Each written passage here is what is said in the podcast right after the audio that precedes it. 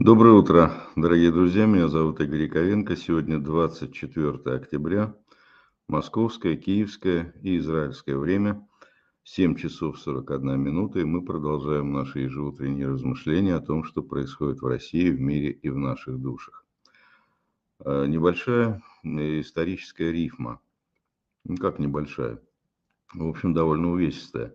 24 октября 1648 года состоялось Э, второе подписание, ну, скажем, э, подписание э, Вестфальского мира, которое символизировало, ну, собственно говоря, ознаменовало окончание 30-летней войны. Ну, собственно говоря, это было подписание Останбрюкского второго мирного соглашения после Мюнстерского, которое, в общем-то, и зафиксировало окончание 30-летней войны. Почему я считаю это события из большого количества событий, которые происходили в этот день в истории человечества. Почему я считаю это очень важным? Потому что, ну, во-первых, 30-летняя э, война, ну вот э, так условно считается, что было две мировые войны, но по масштабам 30-летняя война, э, которая была в 17 веке,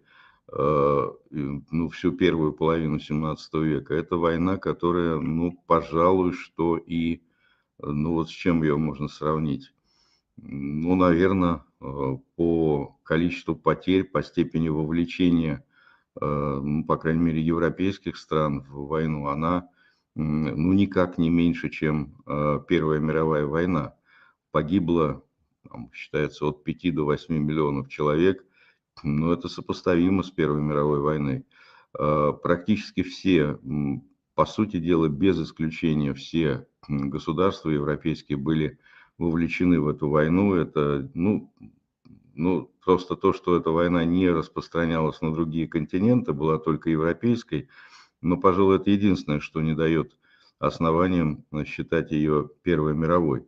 Но речь не об этом. Это все, в общем, условности. Что, что такое мировая, что, такая, что такое э, там, континентальная война, это вопрос в некотором смысле условности.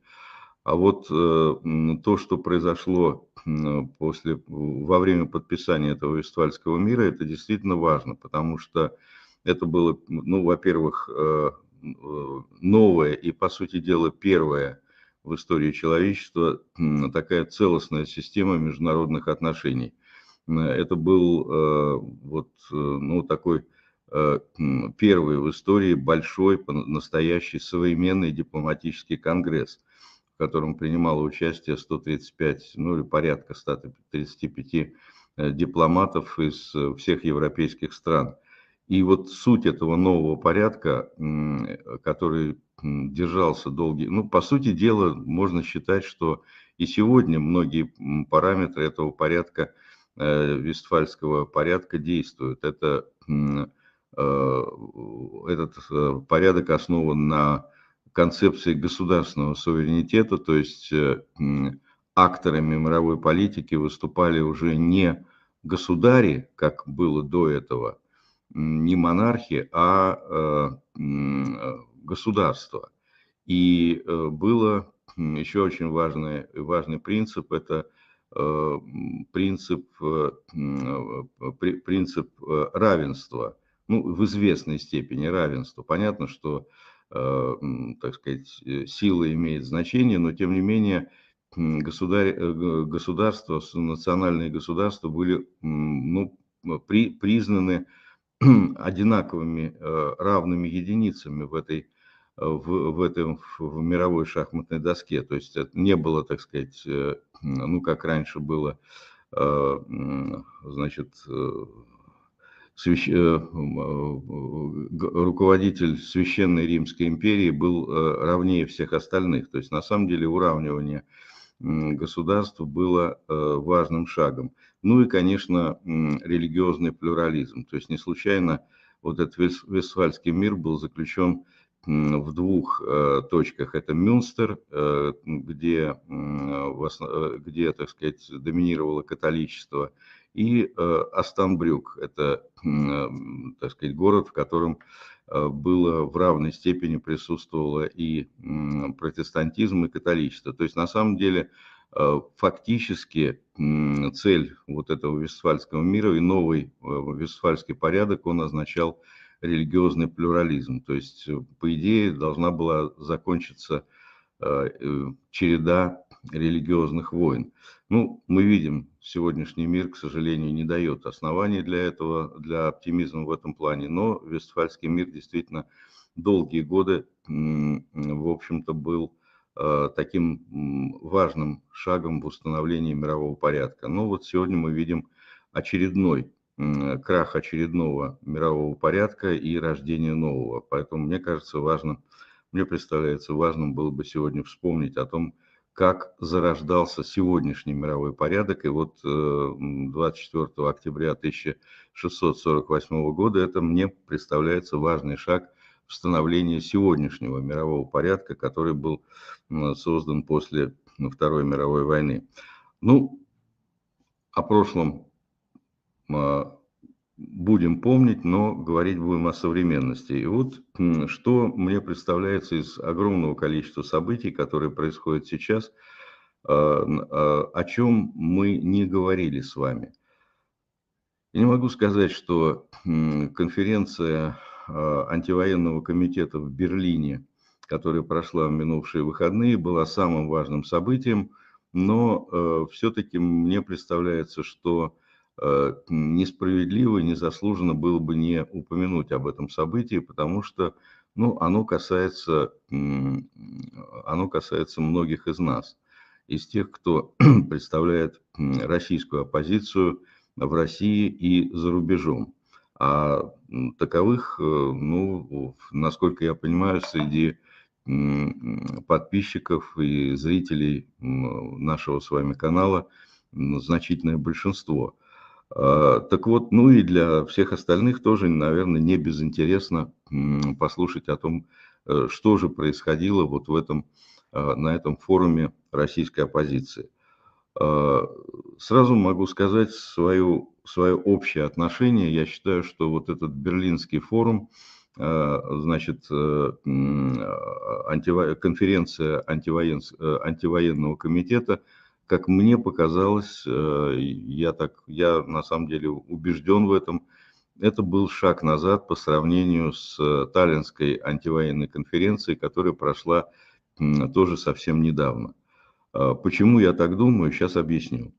Вот, э, собственно говоря, после этой конференции антивоенного комитета в Берлине Михаил Ходорковский подробно, не только он, и Михаил Ходорковский, и Лев Пономарев, и, и Гудков дали, э, дали интервью, объяснили, что, собственно говоря, там происходило.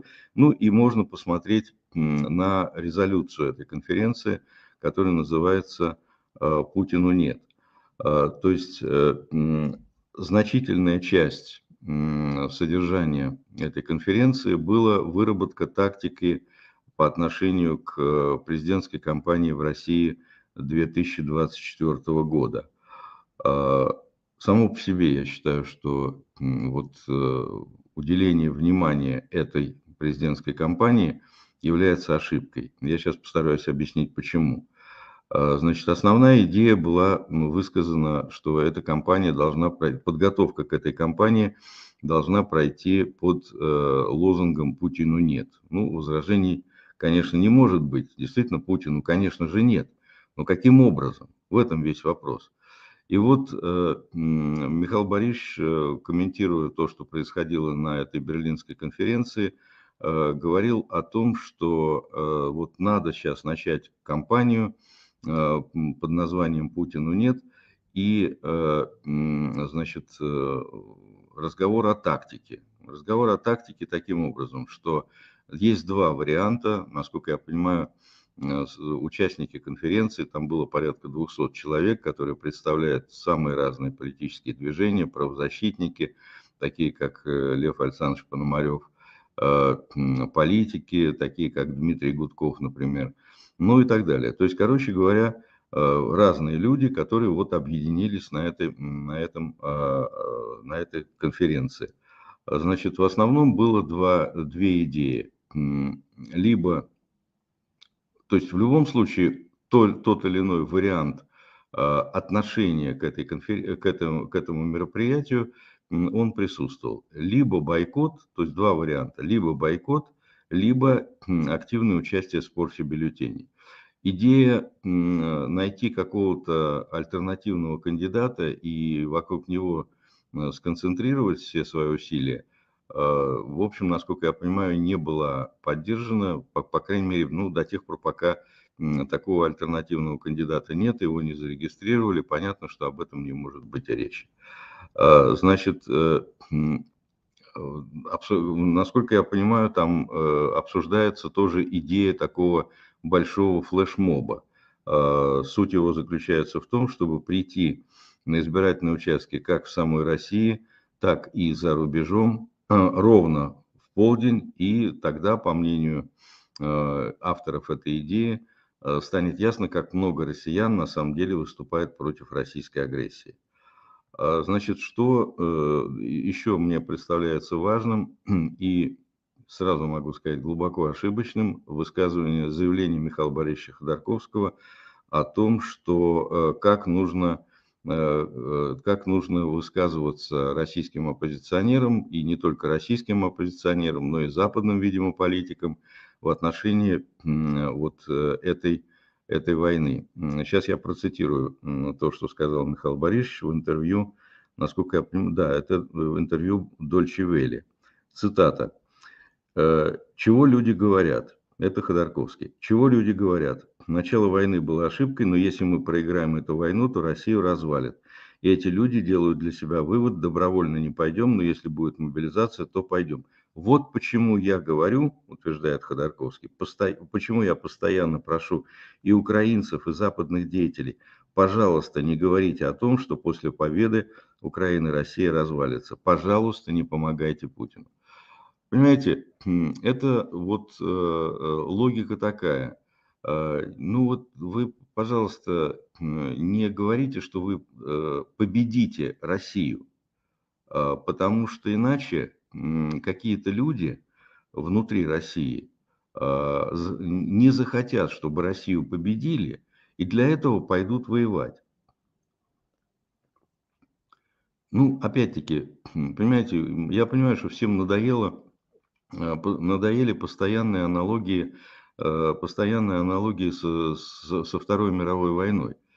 Но, но это примерно так же, как э, говорили бы, например, участники антигитлеровской коалиции, не надо говорить о, о победе над гитлеровским режимом, потому что иначе внутри, внутри Рейха произойдет консолидация, и все пойдут на войну. Ну да, пойдут. Ну так, э, простите, люди, которые считают, что э, путинский режим э, должен быть уничтожен, что Россия должна проиграть, и по результатам, в принципе, не должно сохраниться империя, они должны врать.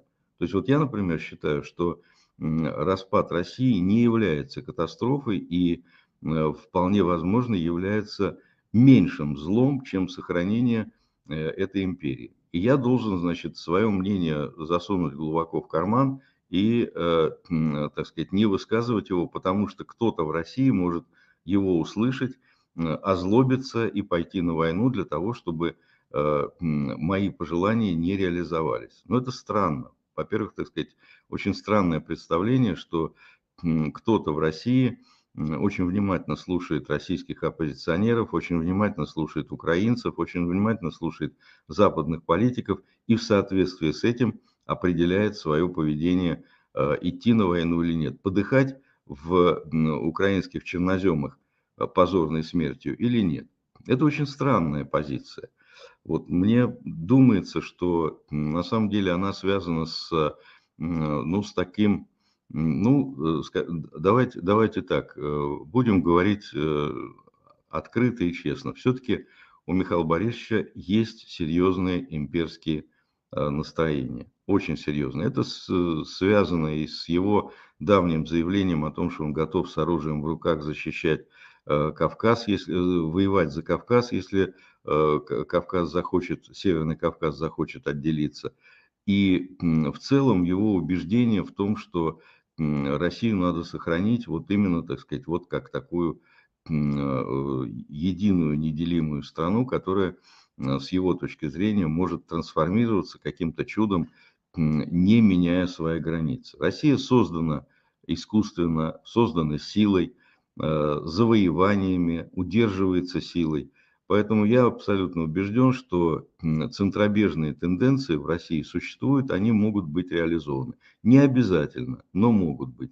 И препятствовать этому, препятствовать, например, э, так сказать, стремлению чеченского народа э, на самостоятельное, отдельное от России существование, препятствовать, например, э, тенденциям Татарстана выстроить самостоятельное существование отдельно от России – и других э, регионов, которые насильственно были э, присоединены к России. Я считаю это неправильно. Михаил Борисович придерживается другой точки зрения. Не вопрос. Это вопросы дискуссионные. Но затыкать рот на основании того, что э, своим оппонентам, на основании того, что кто-то может в России услышать и обидеться и пойти воевать, ну, я считаю, что это, это ну, по крайней мере, ну, это странно. Вот так, так бы я деликатно сказал. Вот, и, по, по крайней мере, упрекать э, вот людей, которые выступают за поражение, за разгром России и э, за то, что Россия в результате этого может э, прекратить свое существование в этих границах, заявлять о том, что мы тем самым помогаем Путину, ну, это как-то вот, ну, немножко, так сказать, ну, как-то нечестно, что ли, так вот, скажем, скажем так. Теперь, значит, давайте по сути на фоне чего вот э, выстраивается это, э, выстраивается вот эта вот, э, значит, тактика, которая была определена на Берлинской конференции. Ну, прежде всего, разговоры о бойкоте вообще в, в условиях нынешней оппозиции – это как бы использование совершенно ложного термина ложного термина, потому что что такое бойкот? Бойкот – это не, не тогда, когда ты остаешься сидеть на диване и ты не ходишь на выборы.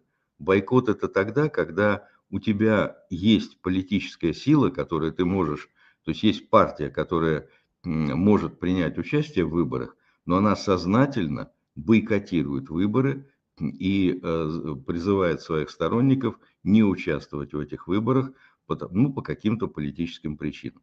То есть, если у тебя есть реальные возможности получить какое-то количество, то есть, ну, ну например, то есть это такая, бойкот это, э, что называется, такая тактика политического э, офсайта, да, как в футболе, вот искусственный офсайт создается, так сказать, игроки сознательно выходят за линию штрафной площадки для того, чтобы оставить в ней э, игрока противника. Искусственный офсайд. Вот э, бойкот – это, ну, если ты не играешь вообще, если ты, тебя нет на поле, ты не можешь сделать ситуацию искусственного офсайда. Точно так же, если тебя, э, ты, не уча, ты не можешь, в принципе, на этих выборах как-то на что-то повлиять. У тебя нет своего кандидата, у тебя нет своей партии, которую ты можешь выставить э, и претендовать на какие-то роли. То есть, условно говоря, бойкот – это сознательный отказ от участия в выборах политической силы, которая, в принципе, на этих выборах имеет какие-то шансы, имеет свое представительство. А то, что у нас, э, э, то, что предлагается в виде бойкота, это просто, это просто неучастие. Это просто вот то, что, то, что называется Э, сидение на диване. И разница между просто, ну, можно, конечно, сидеть на диване очень прямо, очень гордо, можно даже немножко подпрыгивать на этом диване, но это не является бойкотом. Итак, то, что предлагается в качестве бойкота, бойкотом не является. Это пункт первый. А, второе, что касается порчи бюллетеней, что касается вот этого прихода флешмоба, оппозиция, о котором говорил в частности Михаил Борисович. Ну, слушайте, у нас были, были замечательные идеи, например, значит, выйти э, в определенное время и посветить фонариками в небо. Акция эта провалилась с треском. Я помню хорошо эту ситуацию, я помню людей, которые выходили с этими фонариками, их было очень мало. И это, это было, была акция, которая привела просто к большому разочарованию. То есть люди выходили в свои дворы, и они были одни. Никакого, никакого так сказать, э, значит, э, никакой поддержки не было. То есть в результате, если, если представить себе, что все-таки победит эта идея выйти, прийти в полдень всем на избирательные участки, ну что мы здесь сделаем? Мы сделаем только одно, мы немножко повысим явку, мы создадим иллюзию, иллюзию того, что значит, на эти выборы пришло много народу. Это будет сфотографировано, это будет предъявлено как большой, большой энтузиазм по а, вот этим вот президентским выборам. А, значит, на каком фоне проходит вообще вот эта вот, э, вот эта Берлинская конференция антивоенного комитета, а, призывающая каким-то образом к какой-то тактике по отношению к этим выборам. Она проходит на фоне того, что только что, буквально недавно произошла а, произошло решение парламентской ассамблеи Совета Европы, которая, которая выступила с заявлением, призывающим европейские страны считать правление президента Путина нелегитимным и не признавать результаты выборов 2024 года. То есть, понимаете, парламентская ассамблея идет впереди российской оппозиции. Обычно бывает практика такая, что все-таки вот э, российские политики там к чему-то призывают администрацию Соединенных Штатов Америки, э, значит, европейцев и так далее. А здесь парламентская ассамблея идет впереди. Она говорит о том, что эти выборы нелегитимны заранее, потому что по очень простой причине, потому что Путин узурпатор, он удерживает власть с 2000 года э, в качестве там, президента или премьера парламентская ассамблея заявляет о том, что э, в, 2000, в, 2000, в 2020 году поправки в Российскую Конституцию теперь позволяют ему удерживать власть до 2036 года. И в, соответствии, в сочетании с репрессиями и внутри, э, внутри России, с нападением на Украину, это э, привело парламентскую ассамблею к выводу о том, что Э, в политической системе России э, президентская власть перестала быть контролируемой, и, следовательно, значит, э, эта диктатура, и, следовательно, признавать Путина легитимным президентом нельзя. То есть идея заключается в том, что парламентская ассамблея призывает Путина не считать президентом, а призывает его судить. А, то есть на самом деле ну, вот это вот ясная, понятная позиция. Следовательно, никакого участия в этих выборах быть не может. Ну, просто потому, что эти выборы уже признаются нелегитимными. А если мы участвуем в этом мероприятии, то тем самым мы, значит, вроде как считаем, ну, хорошо, предположим, так сказать, ну, представим себе фантастический вариант, что что-то получилось, и, значит, какое-то большое количество пришло на эти выборы в полдень, поприсутствовали, и что? После этого что? Выборы надо, надо как-то признавать. То есть на самом деле это абсурдная идея. А, понимаете, ну я не знаю, я уже не раз приводил эту аналогию, она может показаться уже э, немножко навязчивой, но э, вы понимаете, вот вы э, обсуждаете, каким стилем плавать брасом или кролем в пустом бассейне. Ну, бассейн пустой, нет никаких выборов никакого влияния на происходящее вот в марте 2024 года российская оппозиция не только не может оказать, она и, в принципе, это чужая игра, это пустой бассейн, и обсуждение э, стиля плавания в пустом бассейне, это, в общем, дело достаточно бесполезное и вредное. Вредное, потому что оно создает иллюзии. А поэтому я думаю, что это, это ложная цель. И еще важно, вот после Таллинской. Таллинского антивоенного форума, где э, было очень важное, мне кажется, решение о том, что только, только насильственный путь, только путем вооруженного восстания, вооруженного пути, каким образом там, это может быть, э, ну, скорее всего, речь пойдет, конечно, о, о том, что какие-то отряды российских добровольческих, российских добровольцев внутри украинской вооруженных сил Украины смогут все-таки вырасти до такой величины, что они, их возможности окажутся достаточными для того, чтобы вооруженным путем свергнуть путинский режим. Поддержка вооруженных сил Украины, поддержка добровольческих формирований внутри российских, внутри вооруженных сил Украины. Вот это мне представляется важная цель оппозиции, вокруг которой стоило бы консолидироваться. Это первое. А второе, это тоже очень важно. Э, российская оппозиция до сих пор э, не представляет собой какого-то субъекта, с которым можно было бы разговаривать.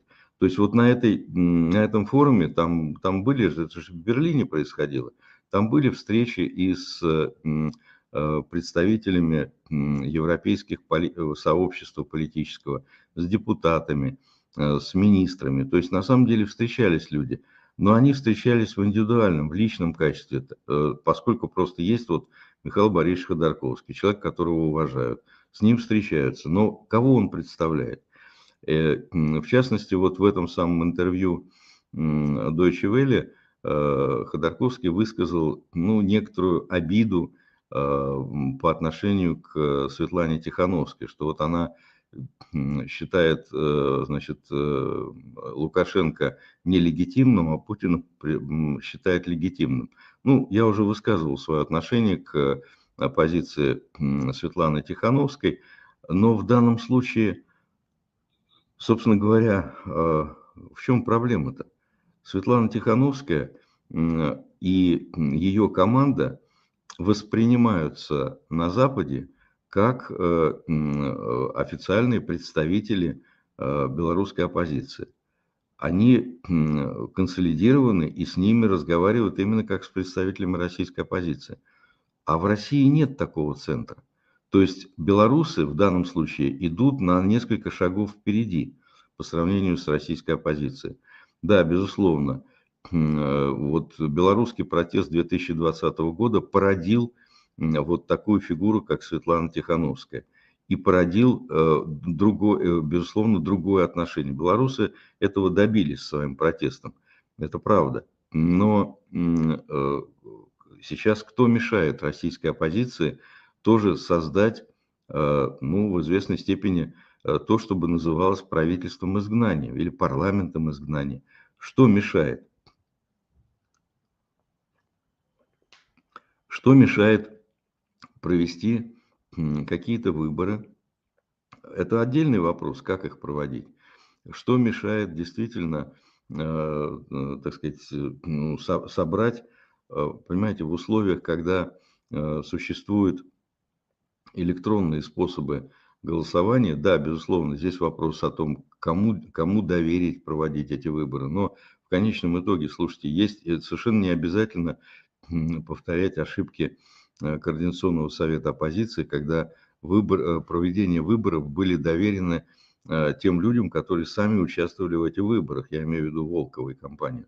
Но в конце концов есть на сегодняшний момент есть независимые структуры, есть там, я не знаю, э, мировые социологические центры, которым можно, можно э, доверить. В конце концов, есть средства, которые можно на это потратить. Тот же самый Гэллоп, которому доверяют, я думаю, что ну, большинство нормальных людей э, на Западе и в российской оппозиции.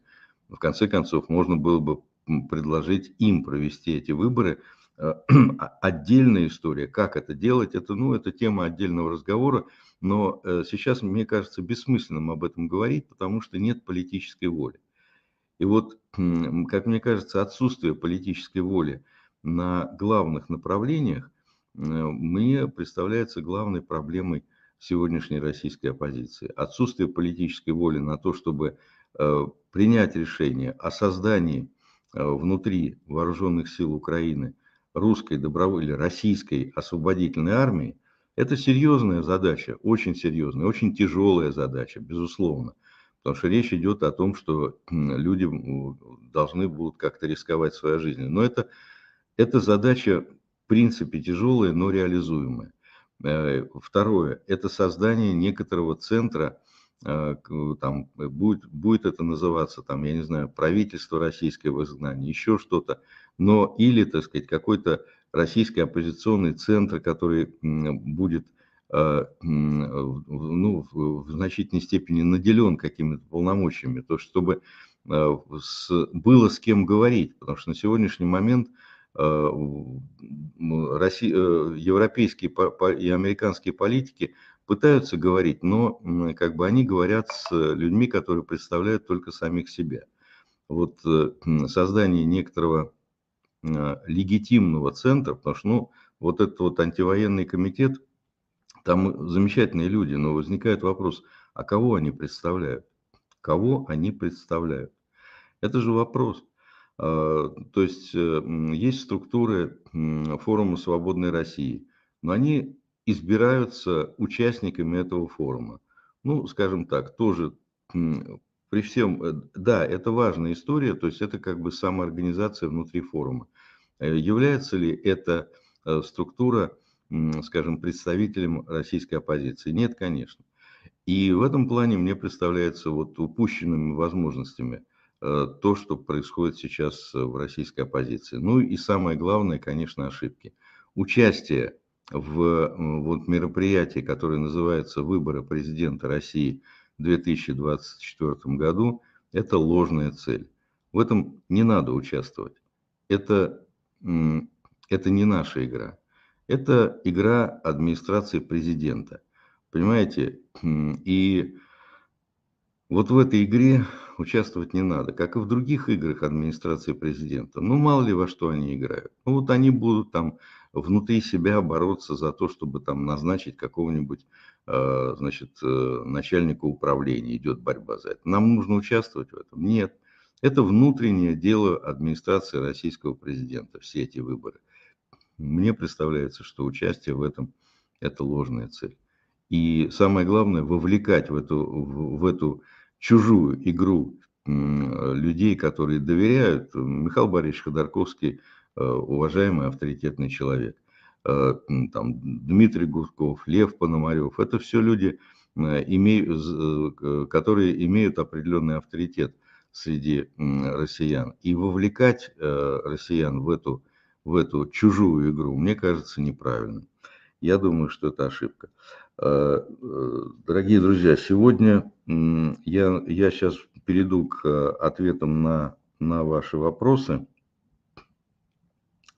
И э, для тех, кто обычно не смотрит эту часть моей утренней программы, я хочу сказать, что сегодня в 20.00 у нас состоится беседа Э, с украинским журналистом Виталием Портниковым. Как всегда, будет интересно, потому что Виталий э, яркий, умный и очень последовательный э, человек, очень последовательный патриот Украины. Я думаю, что будет интересно. Итак, 20.00 Виталий Портников. Перехожу к ответам на, на ваши вопросы. Так, А, Лариса Васильевна задает вопрос. Прежде всего, спасибо вам за работу, за позицию, за честность. Мне интересно узнать, какой исторический период России вызывает у вас гордость за страну, что заставляет вас верить в ее достойное будущее. Мне 78, и я полна отчаяния. А, уважаемая Лариса Васильевна, значит, э, вы знаете, я вообще обычно не э, рассуждаю в таких терминах. Э, я не рассуждаю в терминах вот, гордости за страну. Есть периоды, да, безусловно, они есть. Есть периоды, которые мне представляются, я, я бы сказал так, это периоды, которые я называю окна возможностей. Окна возможностей. Это, ну, я уже говорил о том, что это конец 80-х, начало 90-х годов – и это период э, другой общественной атмосферы.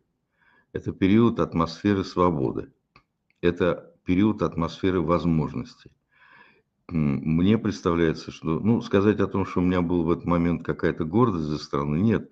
Это был период, когда мне очень нравилось жить в моей стране. Я чувствовал, что действительно есть какие-то возможности. И мы пытались эти возможности реализовать. Кто-то совершал серьезные ошибки, которые привели к закрытию этого окна. Я думаю, что а, подобного же рода настроения возникли у многих людей э, в период реформы Александра II. Я думаю, что тоже это были какие-то, это был какой-то период э, окна возможностей. Э, ну и так далее. То есть вот не могу сказать, что у меня там был, был какой-то прилив гордости. Я еще раз говорю, э, уважаемая Лариса Васильевна, я в таких терминах не, не рассуждаю и не чувствую.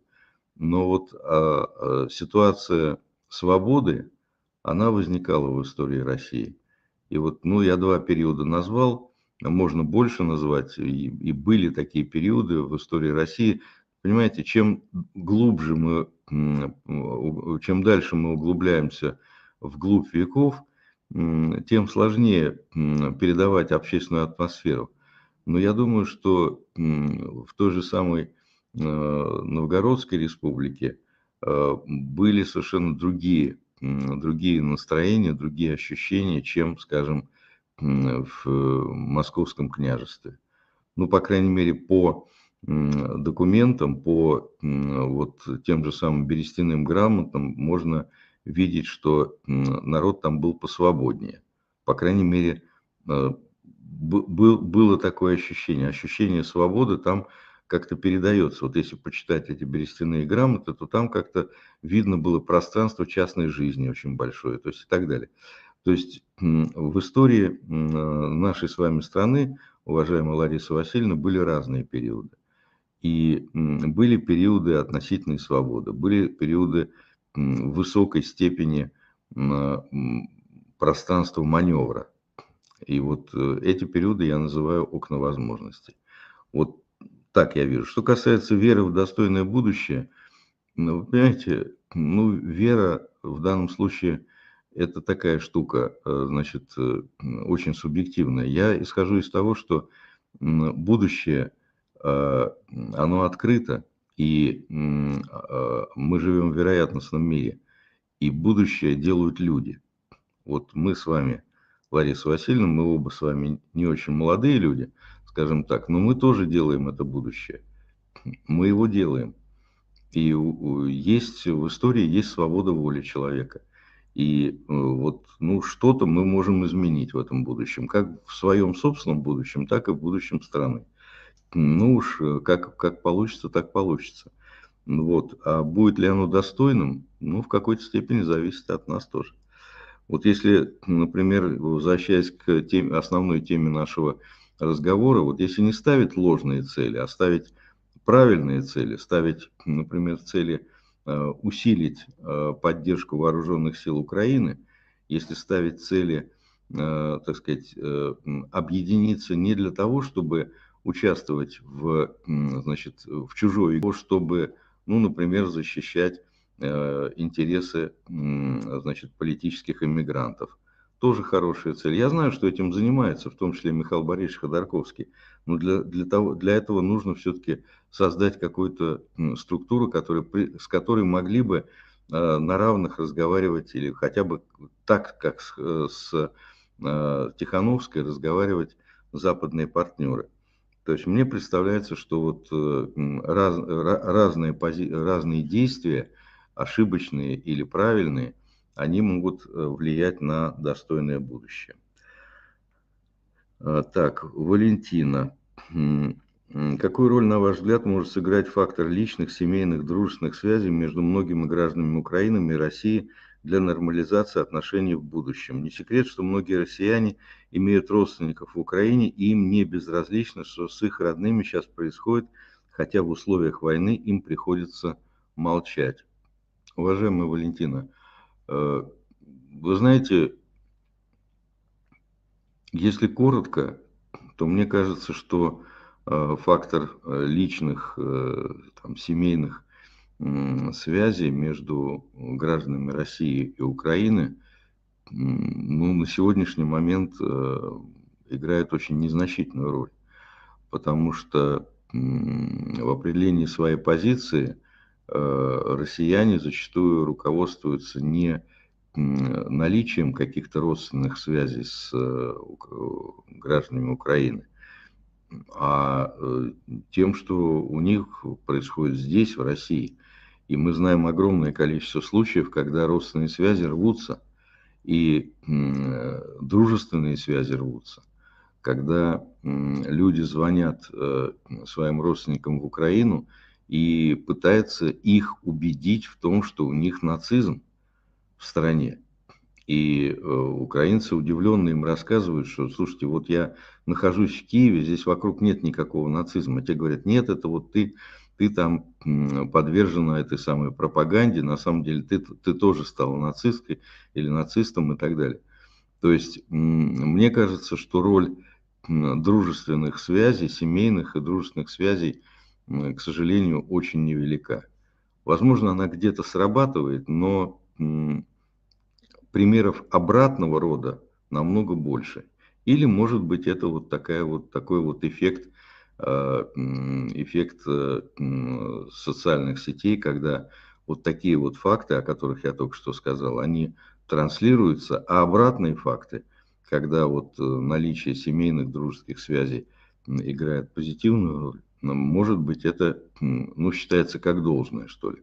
Но, по крайней мере, Э, вот пока складывается ощущение, что, уважаемая Валентина, э, э, этот фактор, о котором вы говорите, не срабатывает, не играет роли.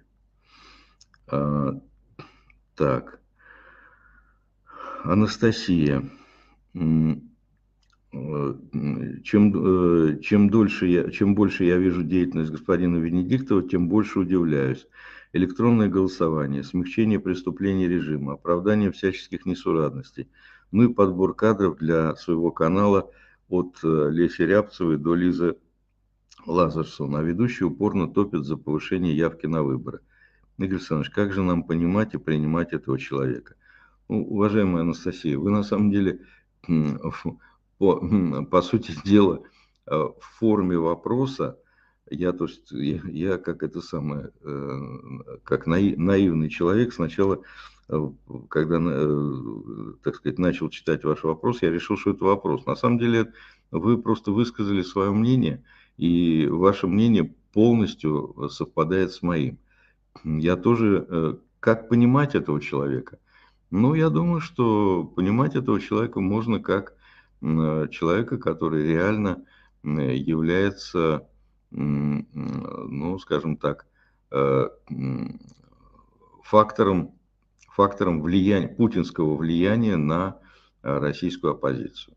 То есть это, э, это на самом деле часть Венедиктов, хотя он и признан иностранным агентом, там все, все дела, но я думаю, что Венедиктов по-прежнему является фактором влияния, частью Э, информационной машины Путина, частью э, путинской пропаганды, которая вот таким вот образом инкорпорирована в оппозиционную среду.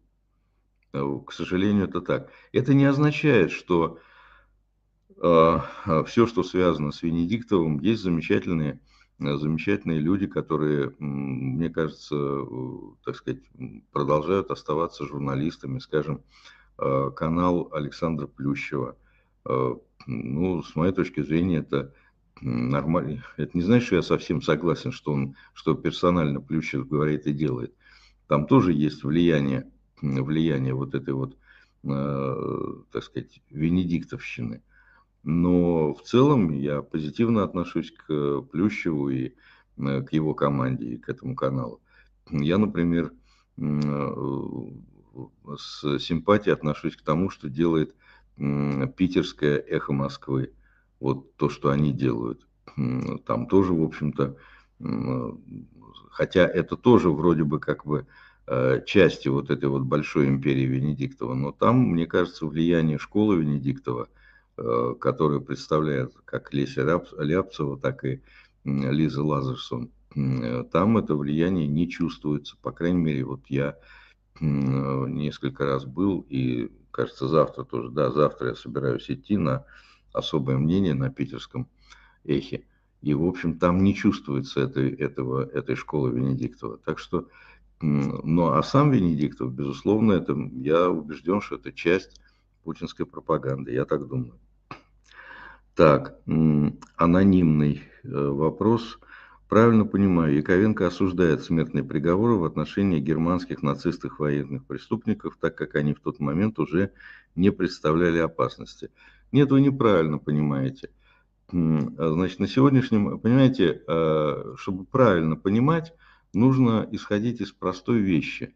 Э, вот исторические события, пытаться Э, исторические события оценивать с позиции сегодняшнего дня – это большая ошибка.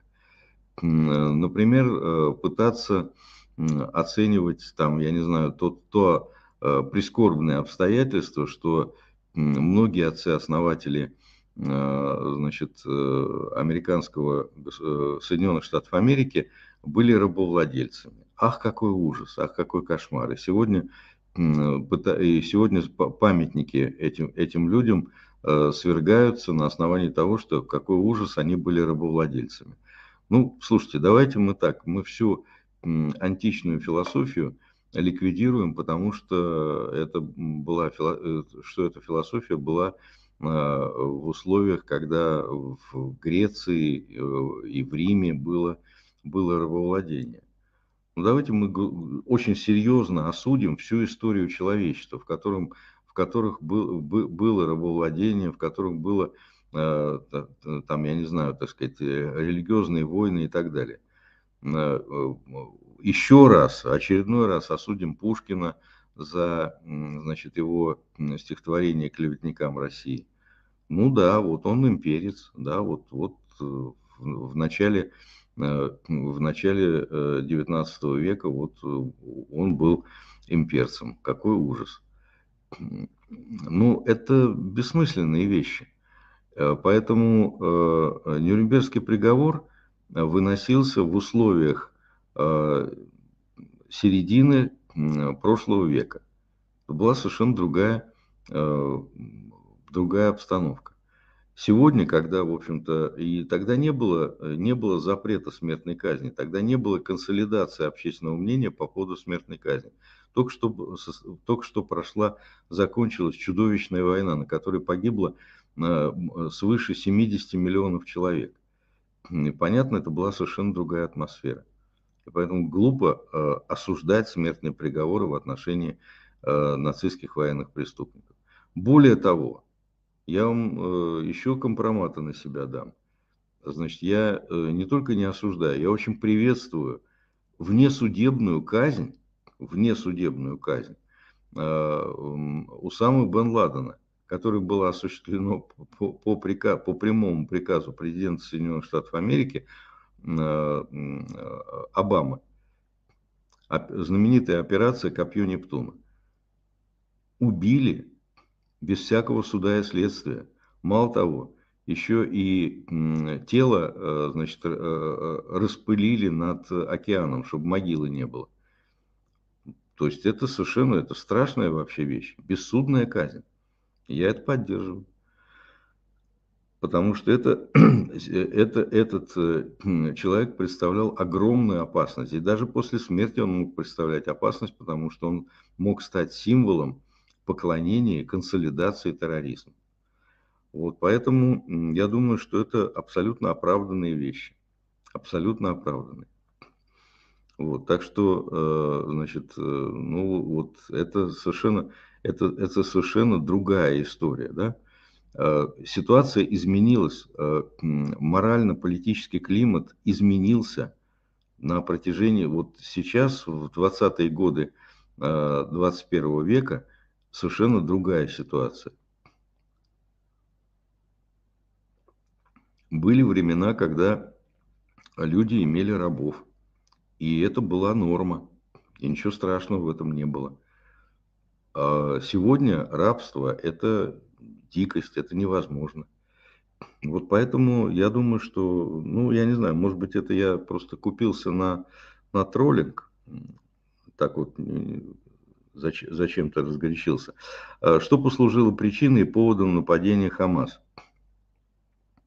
Казалось, несмотря на такую какую-то наивность этого вопроса, он серьезный и правильный, потому что, с одной стороны, у терроризма не, не бывает поводов, а они просто Э, считают своей целью уничтожение Израиля, и поэтому готовы это сделать в любой момент. Но конкретно причина, почему это было сделано, я думаю, что основание есть в, то, в гипотезе, что, во-первых, э, готовился огромный, большой исторический договор, мирное соглашение, соглашение о, о дружбе и сотрудничестве между Саудовской Аравией и, Аравией и Израилем, который в корне поменяло бы ситуацию на Ближнем Востоке. И для того, чтобы это соглашение уничтожить, э, вот эта атака была предпринята. И второе, внутри э, сектора газа э, Израиль, Израиль же не просто вот отгородился этой стеной от сектора газа, там была серьезная работа.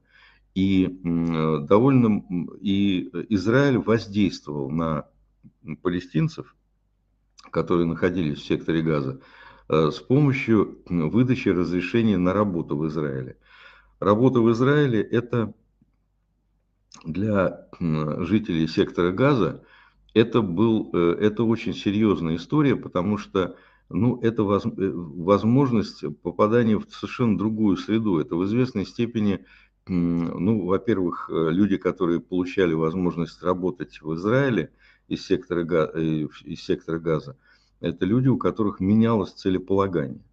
Они работали, они зарабатывали, они переставали быть, находиться в условиях, когда, когда э, так сказать, э, главной целью существования палестинцев было э, уничтожение Израиля. Они оказывались в Израиле, оказывались в этой среде, в среде достаточно доброжелательных людей, видели, что возможно другая жизнь, другой мир – которых, мир, который их призывают уничтожить. А зачем уничтожать мир, который отличается в очень э, резко в положительную сторону? То есть это было ну, в известной степени перевоспитание, переориентация, как вот, так сказать, перепрошивка, да, вот как говорят российские фашисты. Но только это перепрошивка в добрую сторону.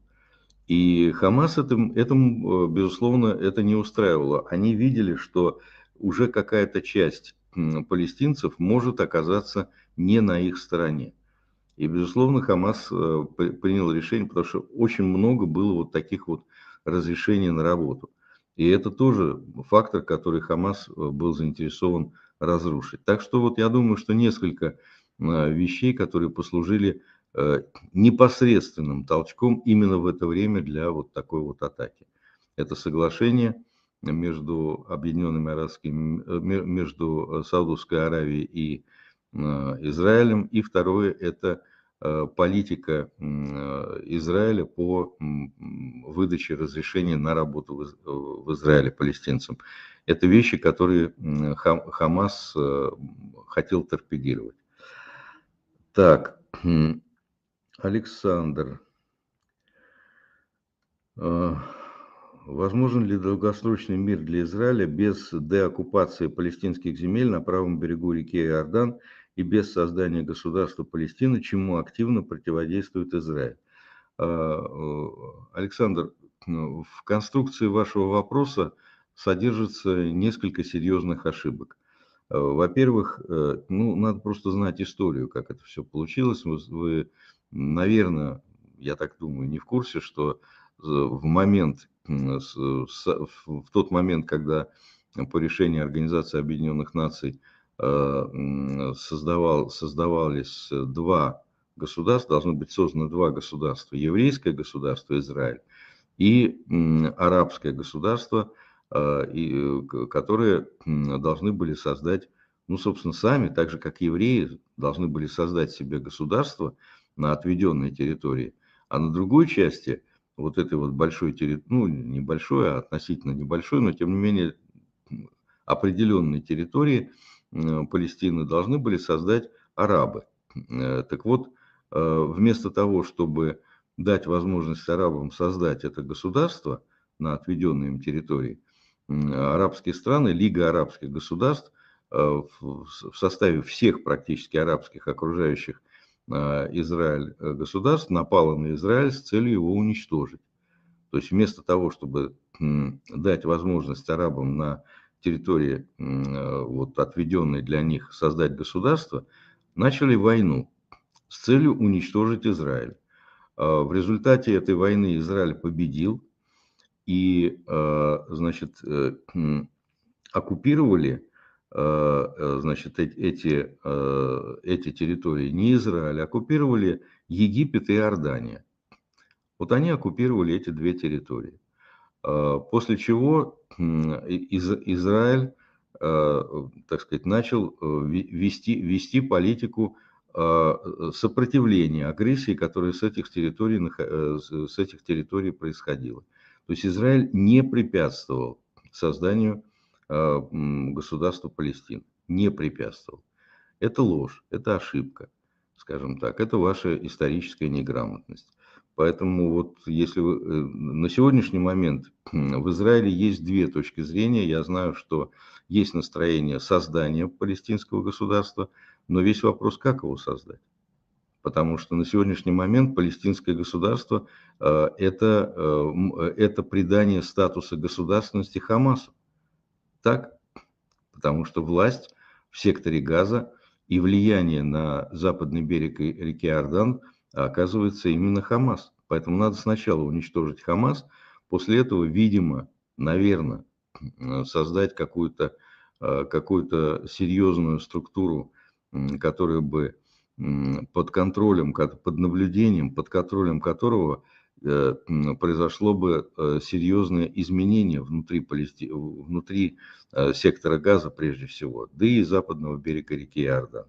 Это серьезная работа, которая ну, сродни гигантской работы, которая осуществляла администра... оккупационная администрация значит, по отношению к немцам три десятилетия занимались работой по э, превращением, э, по исправлению того э, кошмара, который сделал, сотворил Третий Рейх с немецким народом. Вот примерно такая же работа должна быть по отношению к палестинцам. Вот, так что здесь ваша позиция, ваш вопрос, конструкция этого вопроса, уважаемый Александр, она глубоко ошибочна, основана на ложных фактах. Дорогие друзья, мы на этом завершаем наш сегодняшний утренний эфир. Еще раз э, напоминаю, что сегодня в 20.00 Виталий Портников. Слава Украине! До встречи в 20.00. До свидания.